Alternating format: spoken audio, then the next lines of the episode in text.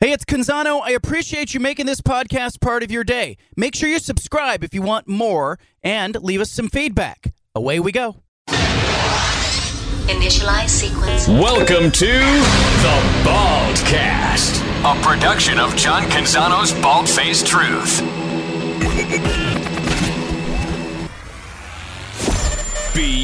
BFFT. From the Pac West Center in downtown Portland, presented by High Caliber Millwrights, here's John Canzano with the Bald Faced Truth. I'm a nostalgic person. People who have visited me in the home studio know that I'm nostalgic because I'm surrounded by memorabilia, artifacts, reminders, things that are sentimental to me. A Durham Bulls jersey that my dad wore in the 1960s behind me on the wall. A sport coat that my grandfather used to wear, and he had told me once upon a time I want to go to Kentucky Derby sometime with you. I want to go to Churchill Downs. My grandfather never made it there. He was in his 90s. He passed away, age of 94.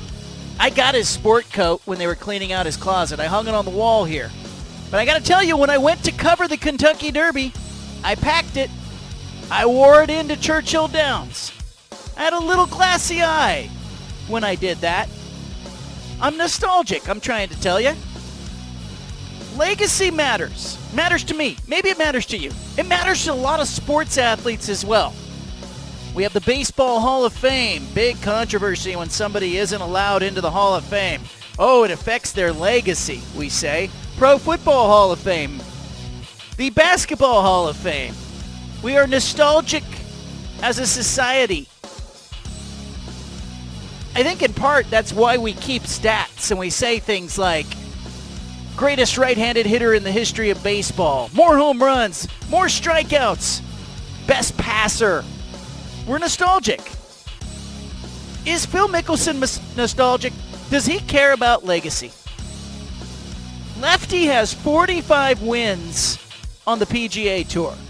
He has six major championships, three Masters titles, two PGA championships. Hell, I was there at Augusta National in 2004 when Phil Mickelson won his first major with a birdie on the final hole to win by a stroke over Ernie Els. I remember that. Mickelson was in his 30s. Mickelson won $1.17 million. I've never seen a human being in person, an athlete as happy as Phil Mickelson was that day when he won at Augusta. I was there. I saw it. It was cool. Now Phil Mickelson's legacy is what? He has joined the LIV golf event. We're going to watch him play in a U.S. Open this week.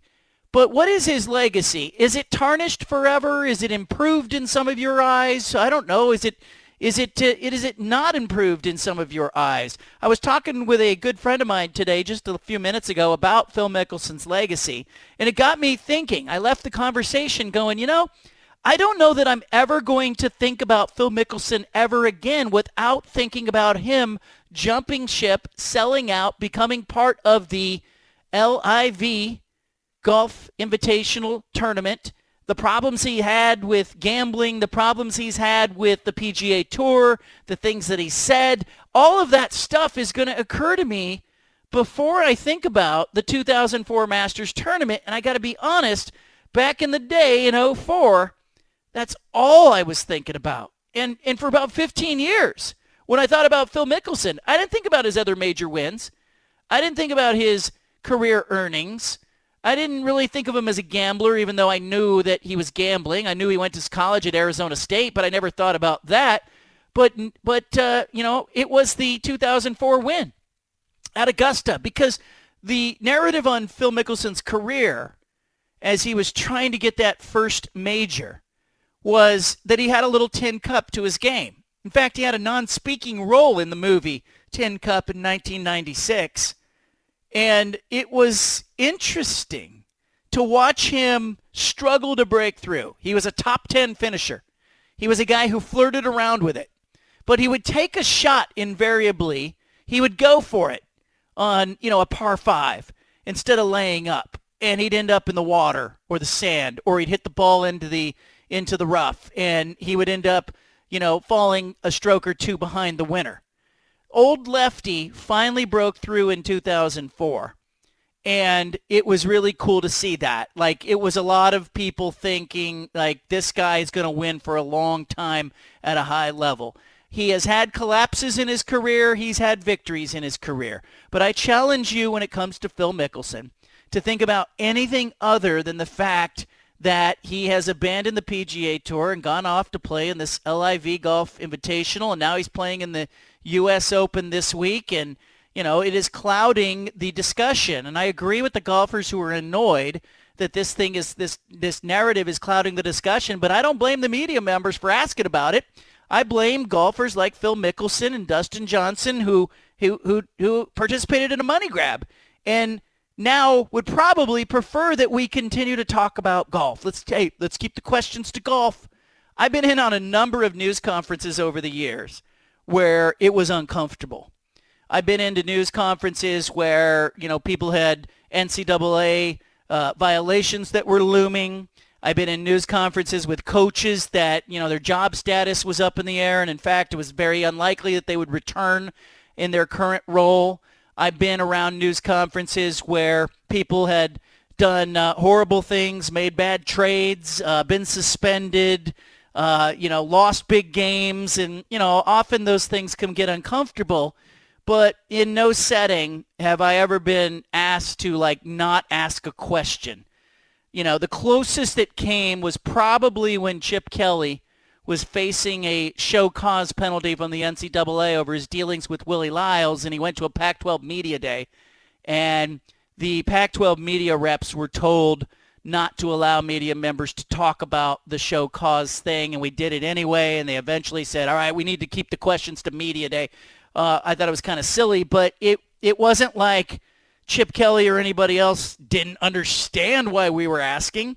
It wasn't like these golfers on the tour now should be uh, confused about why people are asking.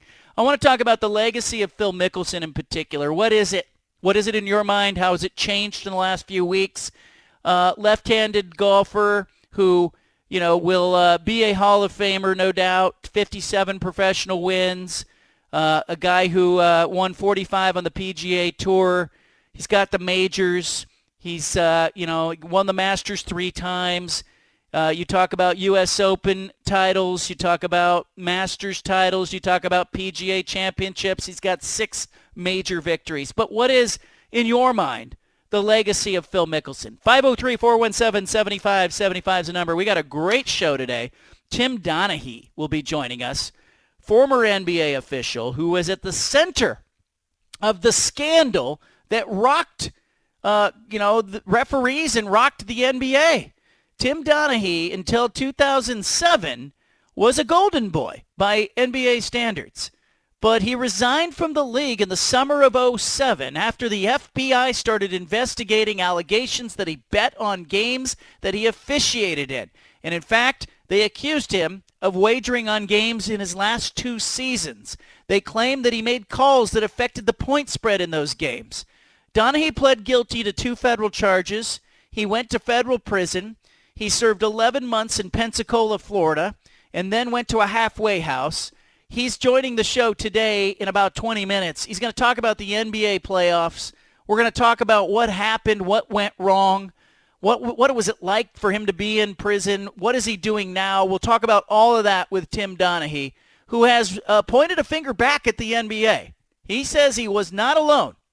That the NBA uh, knew that uh, you know the NBA knew what it was doing when it was assigning certain officials to certain games or directing the officials and steering them or nudging them in a direction that the league wanted. Uh, Donaghy wrote a memoir. It's called "Blowing the Whistle." We had him on. Uh, you know, after he came out of prison, we had him on. He talked about the underworld. He talked about betting and wagering in sports, and he uh, he you know uh, raised some interesting questions. We'll talk to Donaghy coming up at 3:30. Let's go to the phone lines. Erickson Lake Oswego is going to lead us off. L-I-V. Phil Mickelson's Hi, legacy. What's up, Eric? Hi. I, I, you know what? Yep, you, you touched upon it. but kind of threw it away. I don't think it can be underestimated the amount of Mickelson's gambling debt or his compulsion as a gambler. And his mind, he's already shown this willingness to throw tens of millions uh, away gambling. I think this guy in a in a wise guy movie would be called a degenerate gambler. Hence, I think that's where his head has gone. That that that to me seems to be a uh, a, a, a, popular candidate for a motivation for doing what he's doing. Yeah, and, and you may be right. You know what? It, you just made me think of something, Eric. I want to ask Tim Donaghy what he thinks of Mickelson and the gambling issues we see around Mickelson. Donaghy knows better than, than anybody when you get involved in things maybe you shouldn't be involved in, how that can bleed into your professional life. I'll ask him if he believes that Phil Mickelson's desperation or this move with the LIV tournament could be connected to his gambling debts. Tony's in Oregon City. Tony, what's Phil Mickelson's legacy? Hi, John. Uh, gosh, you know, I struggle with that. Um, I like Lefty. Um, I have more of a concern on if it wasn't for the fact that Saudi Arabia was supporting this and some some other billionaire group was that had no no um, issues with anybody, and they were just someone that wanted to compete against the PGA, and it's called capitalism. But only if it was that circumstance where I, yeah. I have a sour taste in my mouth with the Saudi Arabia. I love the golfers. I got no problem with Greg Norman. I got no problem with Lefty. I got no problem with the guys going for a money grab. Isn't that why we play golf? Thanks, John. Yeah, I appreciate that. I, I, I, I uh, I'm conflicted too because there's part of me that if this were a football league and it was a competing football league, I'd say the market won't lie to us the market's going to tell us whether or not this thing should exist, right? Famous, uh, famous mantra: the market doesn't lie. But the involvement politically of the Saudi government makes me uncomfortable. And there's two elements to it. One of them is the human rights violations and the human rights record of Saudi Arabia. Second issue, though, is local. And it, it I don't think people outside of you and I are going to understand this. There are two high-profile cases in which Saudi citizens were accused of crimes. One of them was a student at Portland State who was run down on Hawthorne, run over, killed. And the Saudi citizen was arrested and was going to face a trial and a jury and justice. Probably would have ended up with a manslaughter charge. Who knows? But the Saudi government extricated their citizen under the cover of night, helped them get out of the United States so they wouldn't have to face criminal prosecution. I'm not comfortable with that. And, and in some ways, I don't know publicly if I can say this without taking some grief, but in some ways, I think more about that than I do about the general human rights issues in Saudi Arabia because that happened here. And now I see Pumpkin Ridge Golf Club, a golf club and a golf course that I had no beef with, that I played a few times in my time here in the state of Oregon. Know plenty of members out there. You know, when I, I've been out to Pumpkin Ridge plenty of times, seen some great events there. But I'm tremendously disappointed that the LIV golf tournament is going to use our region of the country. It's going to use that course going to use it like a tissue paper, blow its nose, throw it away. And the money for that tournament is going to a corporation in Texas. It's not going to benefit anybody here. So we're just being used. And there's part of that that bothers me on a deeper, more fundamental level than anything. And I think the caller is right. Like if this were just, you know, Phil Knight's launching a golf tour uh, you know, Judah Newby, eh, you know, is throwing hundreds of millions of dollars and he wants to launch a golf tour and compete with the PGA. I'm interested in seeing what happens, but I'm not uncomfortable with the event going on, and I don't feel like we're being used. The legacy of Phil Mickelson, Judah Newby. What is the legacy of Phil Mickelson? It's completely turned on its head in one year for me. Um, my wife is not a big sports fan, but we watched the entire final round of the uh, PGA Championship last year. Um, that was played in South Carolina, and Phil won it at 50 years old. flocks of people, just thousands of people following him down 17, down 18. I got a little teary eyed. Like it was an insane scene.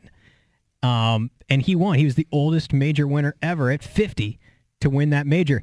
And my wife and I sat there and watched the whole thing.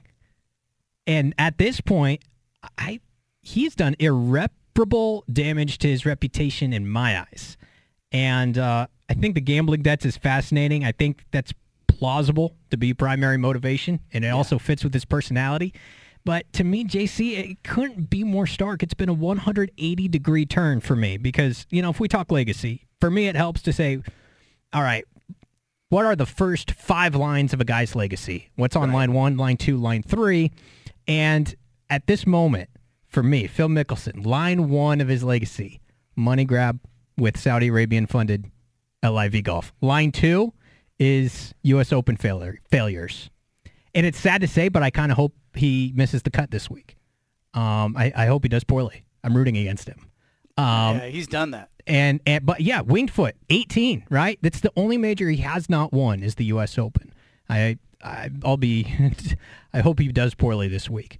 Um, and line line three of his legacy, I guess, is that he, you know, the back and forth with Shipnuck in the book and line four is he had a good Instagram game for about two years. Yeah. Talking about his seeds and his calves, and he was so likable. And then line five is probably 2004 Masters, like you were saying. But outside of that, to me, it's it's negative points against him. Line one, line two, line three. I used to like Phil Mickelson. I used to root for Phil Mickelson. Now I find myself uh, kind of shaking my head. What's Mickelson's legacy in your eyes? 503 417 7575.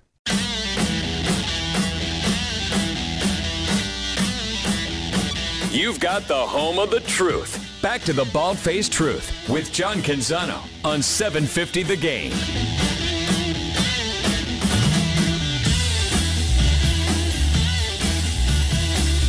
What's Lefty's legacy, or what's left of Lefty's legacy? You tell me in your mind, Phil Mickelson and his legacy.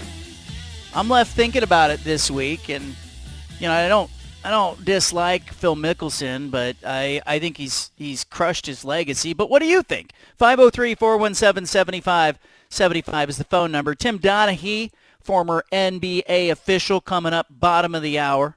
We're going to do some ticket giveaways for Worlds of Sport on today's show, so I want you here for that. Let's go to the phone lines. Mark is in Portland. Mark, welcome. Hey, how you doing? I, I'm for good. me, with Phil Mickelson, it's it's kind of like the Pete Rose thing. I mean, there. Uh, Mickelson's a great golfer. I mean, six major championships. How many guys have won over five major titles? You know, historically. So you got to give him credit. Uh, you know, he's the oldest uh, guy to ever win a major, but uh, he definitely took the easy way out. I mean, I think Rory McIlroy said it best, and but I think uh, a little bit we're we're kind of making a little bit too much of it. We should be talking about the U.S. Open. I would bet yep.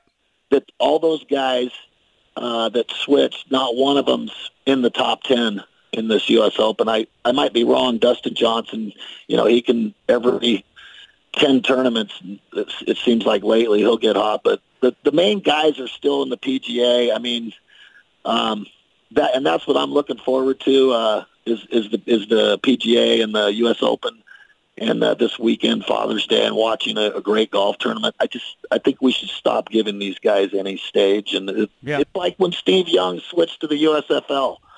I mean, even that didn't didn't you know dent the NFL. And I I think I, I don't want to make the similarities with two different sports, but they have yet to to get you know Phil Mickelson's the highest profile person but they, if, if they don't get Tiger Woods, getting an aging player like that without getting Tiger Woods is irrelevant. Until they get some of these young guns, it's not going to affect the PGA at all. Appreciate the call. I also think it's really interesting. We saw, like, you know, a week ago, they, the tour organizers, the LIV tour organizers, they, they kind of threw Greg Norman under the bus a little bit. I don't know if anybody caught it, but it was – you know, more or less they, they reprimanded Norman for speaking out of school. And those who are paying clear, careful attention to this are speculating that the LIV will remove Norman as soon as they can without people knowing it, like months from now.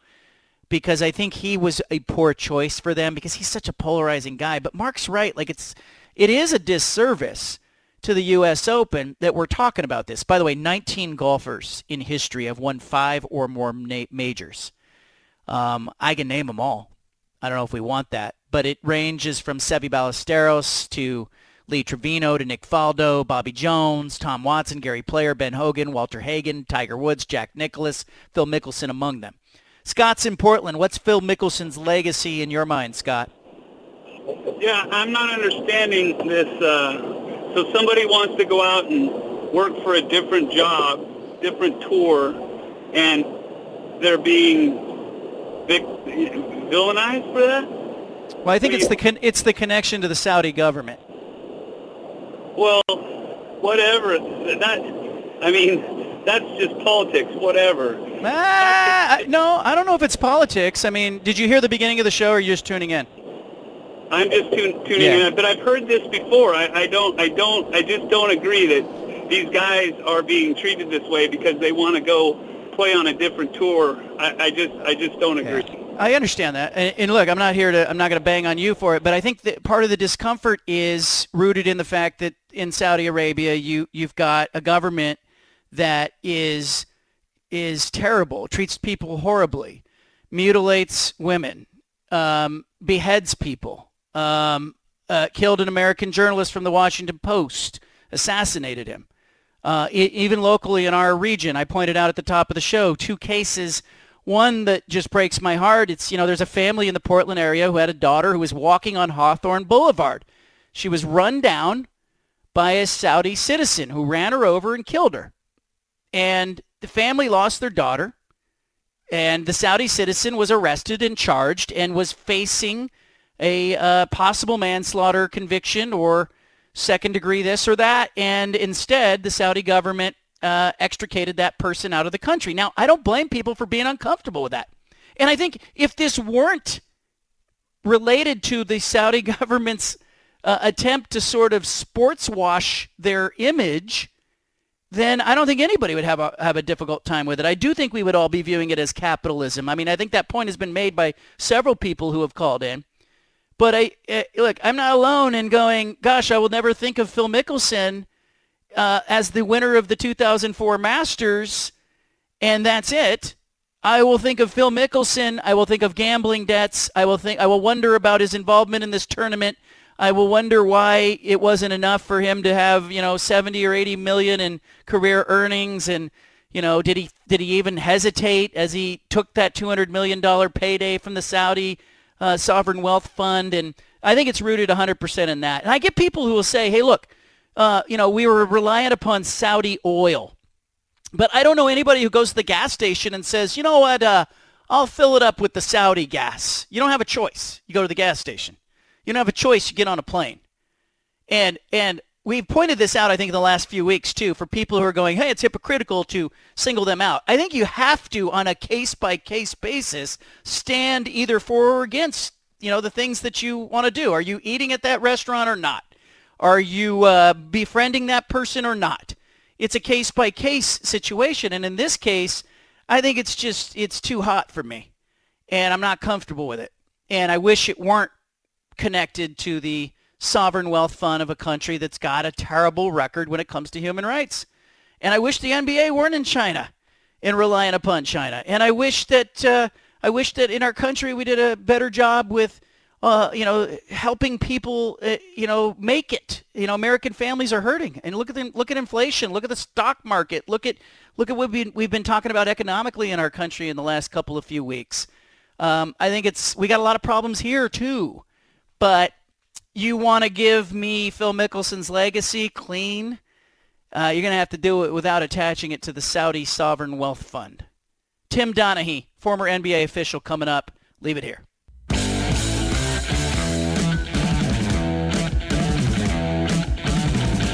Back to the Bald Faced Truth with John Canzano on 750 The Game.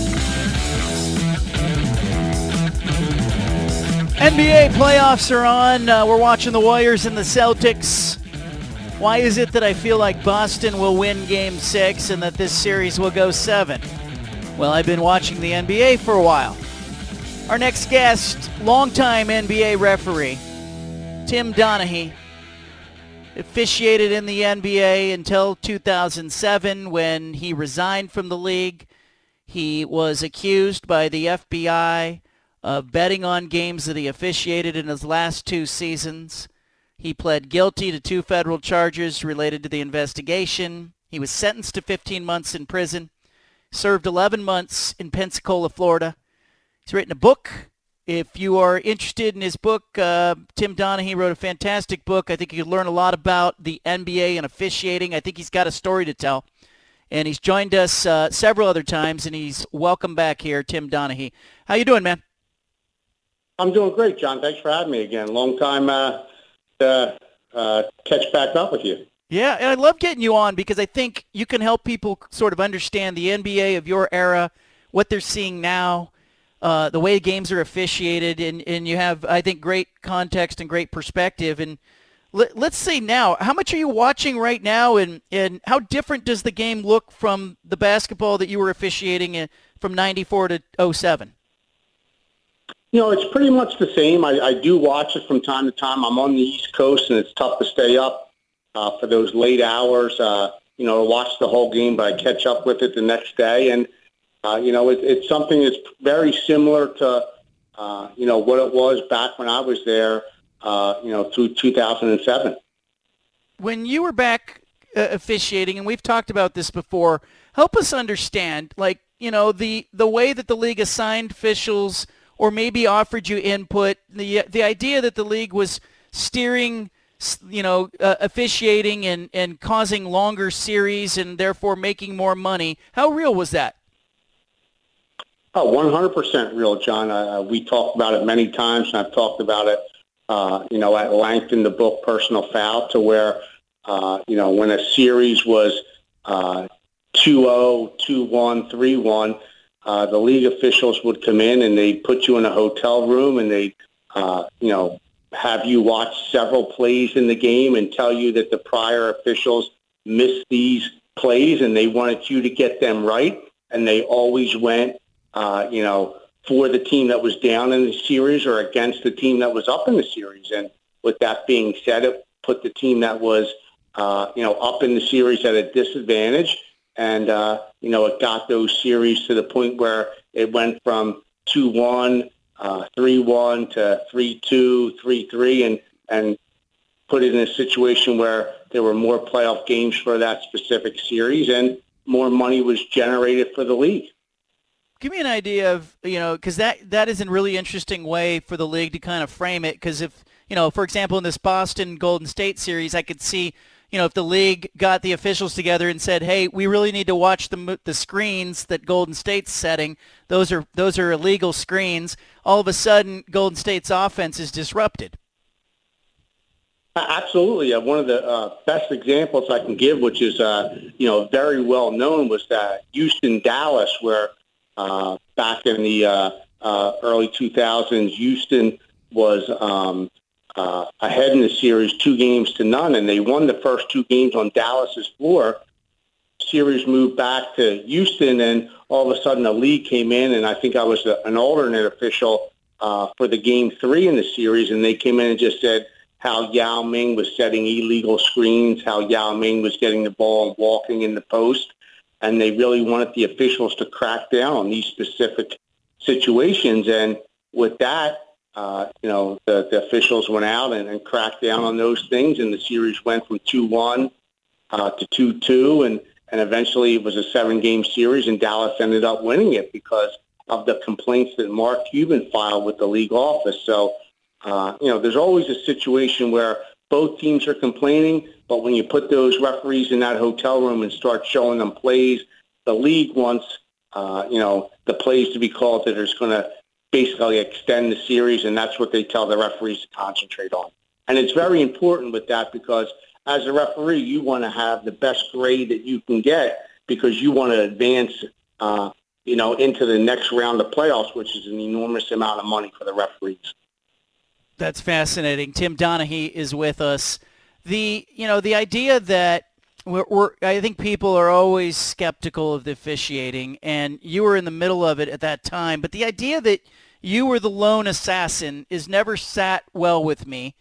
I know it doesn't sit well with you, but you know how, how is that? How do you frame that as you look back in history and you look at that era of the NBA?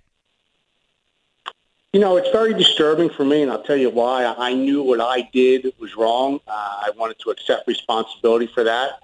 I felt by, uh, you know, doing that that the NBA was also going to accept responsibility for their part in it. I had my attorney call the NBA league office and say, you know, let's sit down, let's go over this so that, uh, you know, some way something positive can come from this. And they wanted nothing to do with me. And I just felt like uh, you know, David Stern was a, an arrogant jerk off when it came to the whole situation. Wanted to put me in a in a corner and, and say that I was responsible for everything. When when in fact uh, there was a lot of culpability that uh, could have gone around, and if they would have admitted that, uh, I think it would have uh, come across much better than uh, the way it did come out. We're talking to Tim Donaghy, former NBA official. The you know the moment where you kind of lost your way. Can you pinpoint it? pinpoint it, or is it a series of things that uh, resulted in you placing wagers on games? You know, I think it's a, it's a series of things. I I definitely um, you know made some poor choices, big mistakes. Uh, you know, um, cost myself a, a, lot. You know, my freedom, uh, my profession, my family. Uh, something I'm definitely not uh, you know um, happy about, but uh, again, you know, I made some poor choices, which I think most of us do in life. Some are not uh, put out there for the world to see, but but mine were, and uh, you know, I just got hooked on gambling and and enjoyed gambling a lot, whether it was on the golf course, uh, at the casinos, or betting on professional sporting events, which uh, eventually spilled over to uh, sporting events that I refereed and. Uh, you know, very embarrassing for me and my family, especially my father, who was a long time college basketball referee. And, you know, with that being said, it was a, a total disaster and, and it cost me everything. When you the games that you officiated that, that you changed outcomes on, or you, uh, how did you do that? How how uh, noticeable was that to people watching games?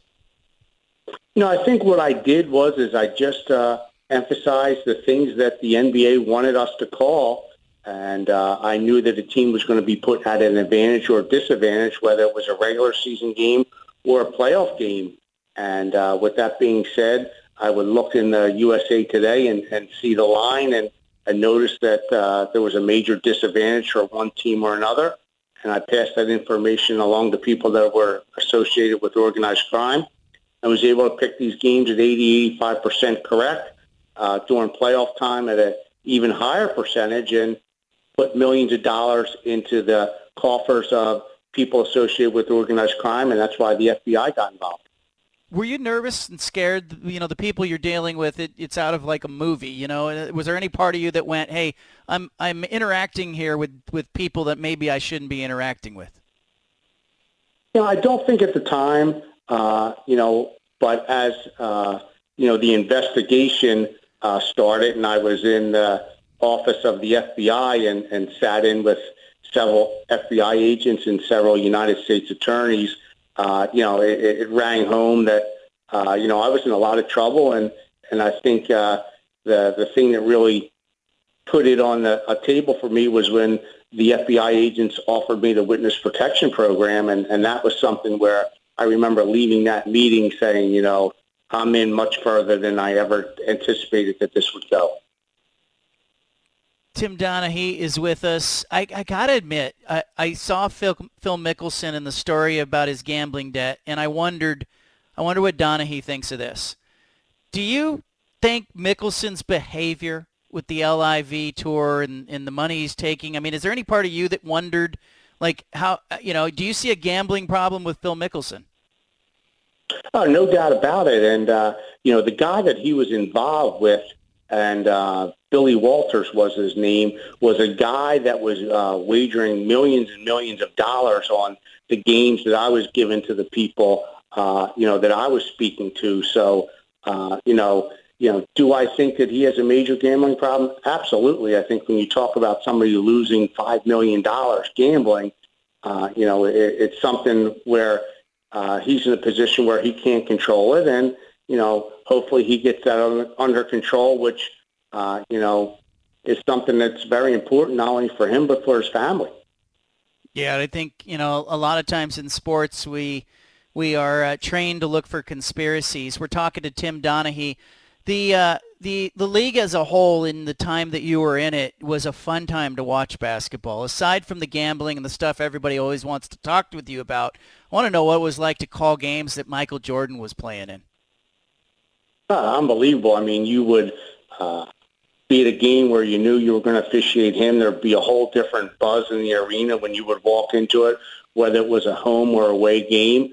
Uh, he's uh, somebody that brought a lot of, uh, you know, reaction from the fans, whether it was a home or away game, and he uh, he turned the NBA uh, into a situation where uh, everybody wanted to watch it again as as Michael uh, Jordan started to take over from Larry Bird and Magic Johnson. So uh, he definitely brought uh, global attention to the game, and, and he made it into what it is today. Tim, did the game that you see today more or less physical than the game maybe when you came in as a rookie official in, in the 90s?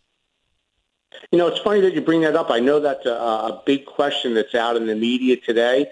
And, um, you know, it, it definitely was physical when I came in in 94, 95 uh, you know, with uh, Bill Laimbeer and the Detroit Pistons and Pat Riley and the New York Knicks. And what the league did was they saw that, you know, there wasn't an open uh, concept to the game where the scores were in the hundreds. They were in the 80s or 90s, and it was something that the fans didn't want. So they wanted that free flow moving basketball, and they put in a lot of, uh, you know, new rules that allow for that freedom of movement in the paint and up and down the floor that tried to bring back uh, you know, that game where you had the scores up into the, you know, 110s and 120s, which was more exciting for the fans and more exciting for TV viewership. The you know the games that you called as an official, give us an idea when you're in a big playoff game, adrenaline in the arena, home crowd, both teams you know really playing at the highest level, maybe a finals or a or a uh, you know a conference finals matchup you know, how difficult is that more difficult or easier to call those games or different than maybe calling an early season game?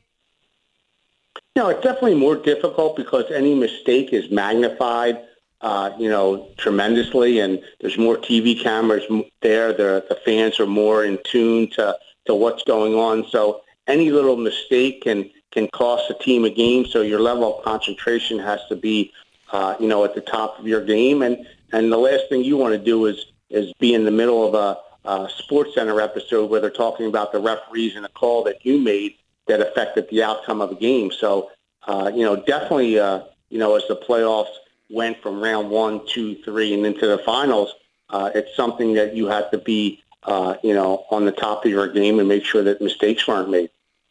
I talked uh, with Bob Delaney once upon a time about you know superstar treatment or star treatment in the league, and and, uh, you know, I want to know from your standpoint that, you know, how is that an unspoken thing or are the officials talking about it before the game or what does a player need to do to get star treatment? Where do you stand on that?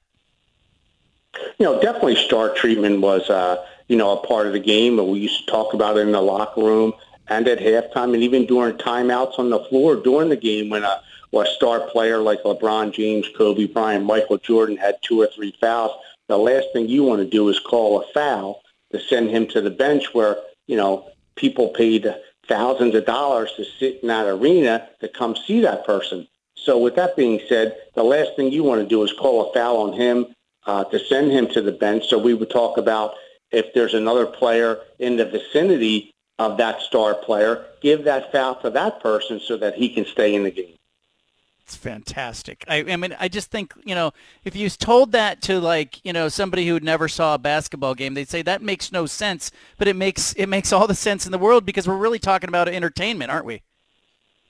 Absolutely, and, and in fact, when I was sitting with the FBI agents and they did their investigation, they were, uh, you know, in shock at the things that I was telling them, and they were mortified.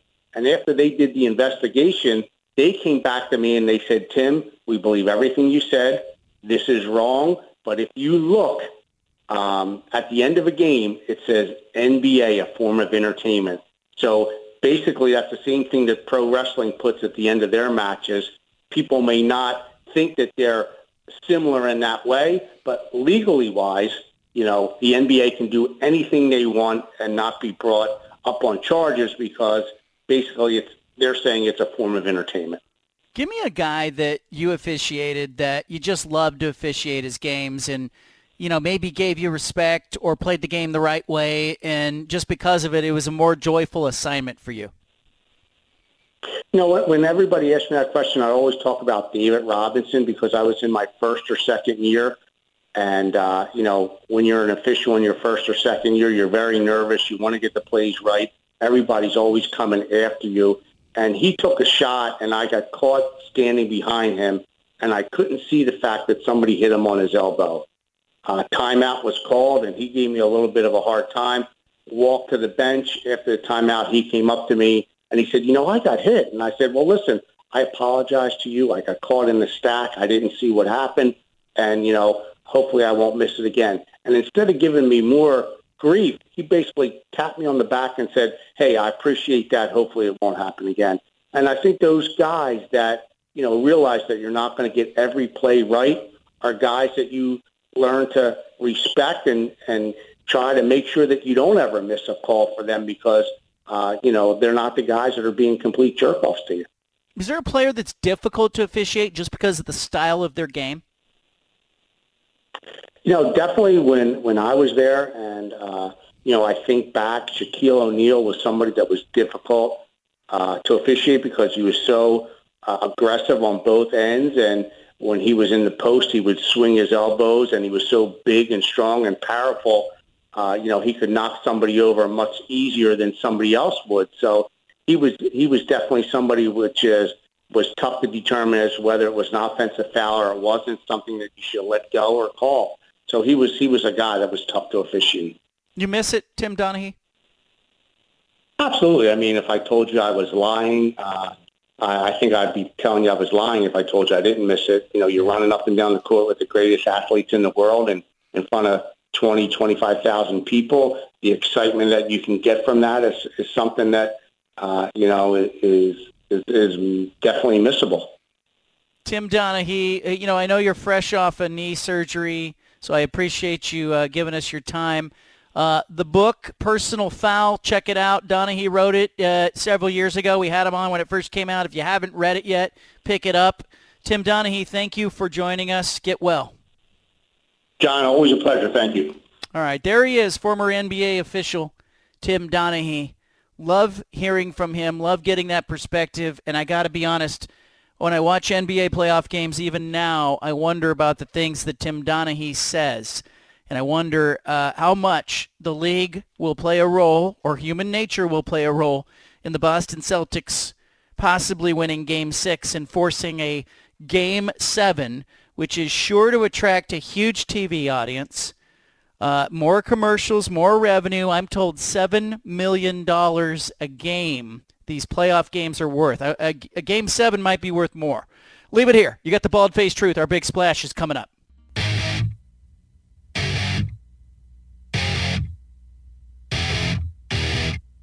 Back to the bald-faced truth with John Canzano on 750 The Game.